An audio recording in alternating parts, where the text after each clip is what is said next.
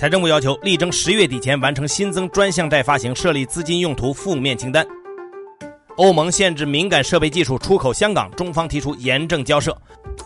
香港连续八天新增确诊病例超过一百例，二季度 GDP 同比萎缩百分之九。财新 Morning Call 唤醒你的资讯早餐，今天是七月三十号星期四，各位听友早，我是张红，欢迎收听今天的节目。先来听昨夜今晨的头版大事件。在昨天的外交部例行记者会上，有记者问到，美国国务卿蓬佩奥近日发表讲话称，美国与中国盲目接触的旧政策已经失败，中国没有像美方预期那样发生改变。中方对此有何评论？外交部发言人汪文斌表示，第一，所谓中美接触失败的说法不尊重历史，不符合事实；第二，美国改造中国的企图注定会失败；第三，蓬佩奥等人出出于一己政治需要，否定过去四十多年来美国以往历届政府的对华政策以及在对华关系上取得的进展，这即便是在美国国内也不得人心。我们敦促蓬佩奥之流摒弃陈旧过时的冷战思维和意识形态偏见，立即停止损害中方利益、破坏中美关系的言行，为两国关系重回正常发展轨道创造必要条件。还有记者问到，本周美国部分共和党参议员对中国共产党可能利用视频应用程序 TikTok 干涉美国大选表示担忧，你对此有何评论？王文斌表示，中方对美国的大选不感兴趣，无意干涉美国大选，同时也希望美方在大选当中不要拿中国说事至于 TikTok 问题，美方个别议员的言论完全是无中生有、恶意抹黑。另外，有记者问到，美国、澳大利亚日前举行了外长、防长二加二磋商，承诺在亚太地区加强军事合作，中方对此有何评论？汪文斌表示，中方表示强烈不满，坚决反对，已分别向美澳提出严正交涉。我们敦促美澳正确看待中国，停止采取干涉中国内政、损害中方利益的言行。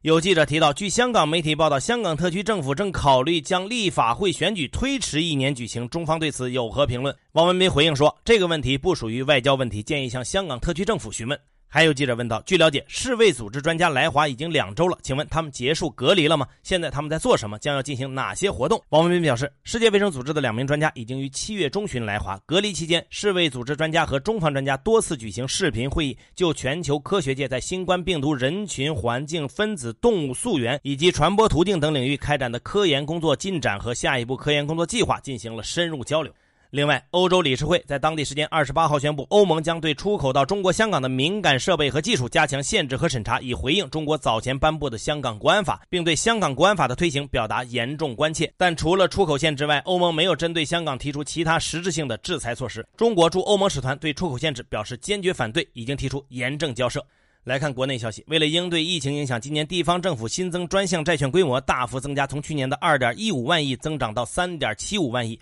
财政部昨天发文要求，力争在十月底前完成新增专项债发行，并对其资金用途设立负面清单，严禁用于置换存量债务、搞形象工程、发放工资和养老金、土地储备和房地产项目等等。另外，作为监督，各省份要健全每月的定期通报机制，对资金拨付进度慢、安排使用不合规的市县相关主管部门和项目单位。进行通报或约谈。最近呢，贵金属是涨势迅猛。近日，国内多家银行发布通知称，基于控制风险的考虑，将暂停账户铂金、钯金、贵金属指数全部产品的开仓交易。市场普遍认为，这可能是吸取了之前原油宝事件的教训。不过，也有分析师表示，相较于直接挂钩原油期货的原油宝，银行贵金属账户里的铂钯产品挂钩的是现货市场价格的产品，所以风险不是很大。来看 ARM 中国的换帅闹剧。二十八号，ARM 中国的部分员工发表公开信称，ARM 中国大股东厚普投资和 ARM 试图联手罢免公司董事长兼 CEO 吴雄昂，派人频繁接触合资公司客户，威胁和骚扰公司个别员工，呼吁各方股东和董事会合法合规参与公司战略决策，不直接干预公司正常经营。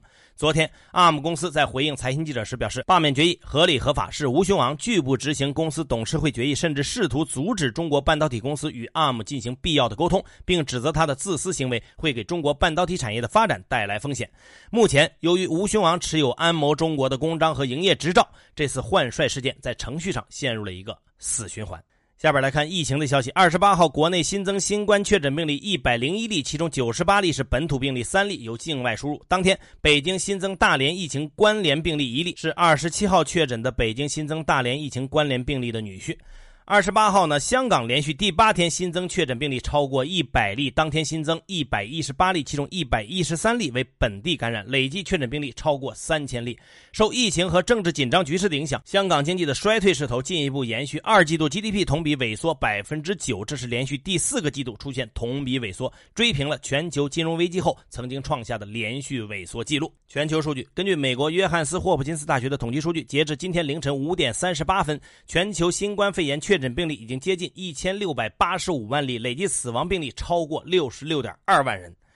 昨天呢，吉林省委决定成立由省委政法委牵头的联合调查组，对吉林省公安厅党委副书记、常务副厅长贺电所做的平安京的有关问题进行调查核实。写了一堆平安，就忘了写作者平安了。来看柯达转型，老牌胶片巨头柯达公司的股价连续两天大幅上涨。美国东部时间二十八号盘前，柯达宣布获得美国政府七点六五亿美元贷款，用于仿制药生产。当天，柯达股价收涨超过百分之二百。二十九号，柯达股价延续涨势，盘中一度飙升近百分之六百五十，触发了二十次熔断。截至收盘，涨百分之三百一十八点一四。数据显示，柯达股价两天累计上涨百分之一千一百六十七点一八。最后来看美联储，美国东部时间二十九号，美联储公布最新利率决议，将基准利率维持在零到百分之零点二五区间不变。联邦公开市场委员会声明称，将继续维持利率在当前水平，直到美联储确信经济已经度过危机。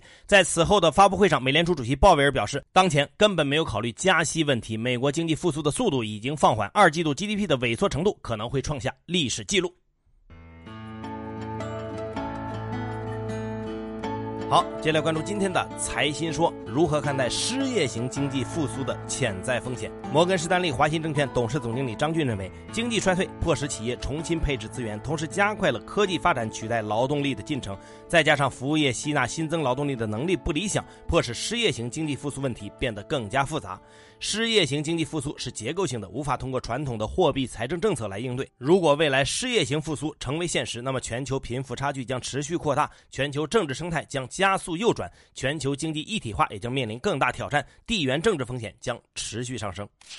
法定利率上限大幅降低，对中小企业的影响是什么？资深金融人士钟晓认为，民间借贷利率管理要尊重市场经济法则，尊重市场供求关系，充分考虑中小企业民间借贷需求，特别是过桥融资需求。如果忽视中小企业过桥融资的巨大需求，人为的大幅降低法定利率，会导致民间放贷人失去放贷积极性，进而大幅减少民间过桥资金供给，加剧中小企业过桥融资难问题，造成大量中小企业资金链断裂，同时也会造成银行逾期贷款攀升，影响金融体系安全。如何看待新三版精选层的推出？武汉科技大学金融证券研究所所长董登新认为，精选层的推出表明新三板的市场定位是真正意义上的中小企业版，这是新三板开办以来最重要的一次制度创新和改革，意义重大。首先，它大幅降低了投资者准入门槛，使得投资者参与人数和账户数量猛增。其次，精选层公开发行明显提升新三板企业的融资能力和挂牌积极性，为中小高科技企业提供了低成本晋级上市的新通道。最后，极大的提升了新三板的市场地位和影响力，也能更好的服务于中小企业和实体经济。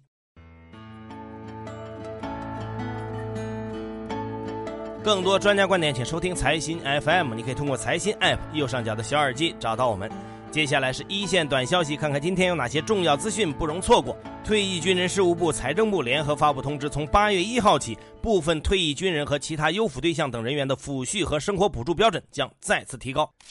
文化和旅游部党组副书记、副部长李金早涉嫌严重违纪违法，目前正接受纪委监委纪律审查和监察调查。工信部推进 App 侵害用户权益专项整治行动，重点排查 App SDK 违规处理用户个人信息等十类问题。国家税务总局宣布调整新入职员工、在校实习生个税预扣预缴方法，以减少退税情形。市场监管总局表示，将加强网络直播营销活动监管，严查网络直播营销中刷单炒信平台责任落实不到位等问题。市场监管总局表示，食品不得标注“零添加”等字样，一般食品标识不得强调适合特定人群。中国黄金协会发布数据显示，今年上半年生产黄金二百一十七点八零吨，同比下降百分之七点三；黄金消费量三百二十三点二九吨，同比下降百分之三十八点二五。中国信通院发布报告显示，中国云计算市场保持增长，二零一九年公有云规模第一次超过私有云。广东省通过新规明确，通过网络实施侵害性行为也是家庭暴力，目睹家暴的未成年人也是家暴受害者。蒙牛以三点九五亿港元增持，成为中国圣牧最大股东。大连圣亚控制权纷争再次升级，董事会秘书丁霞突然被解聘，上交所下发监管工作函，要求公司说明理由。因媒体报道董事长彭聪涉嫌合同诈骗被立案侦查，深交所向顺利办下发关注函，要求核实情况。香港警方公布数据，截至六月三十号，共有九千多人在修例风波中被捕，其中有超过四成是学生。卡塔尔计划申办二零三二年奥运会，有望成为中东首个举办奥运会的国家。最后是国际资本市场，美股三大股指集体收高，道指涨百分之零点六一，报收于两万六千五百三十九点五七点；纳指涨百分之一点三五，标普外指数涨百分之一点二四。热门中概股多数上涨，国际油价上涨，WTI 原油涨百分之零点五六，报收于每桶四十一点二七美元；布伦特原油涨百分之一点二三，报收于每桶四十三点七五美元。好，以上消息来自于我们财新网，还有新华社。各位安心上班，好好挣钱吧。明天财新 Morning Call 依然准时上线，唤醒你的资讯早餐。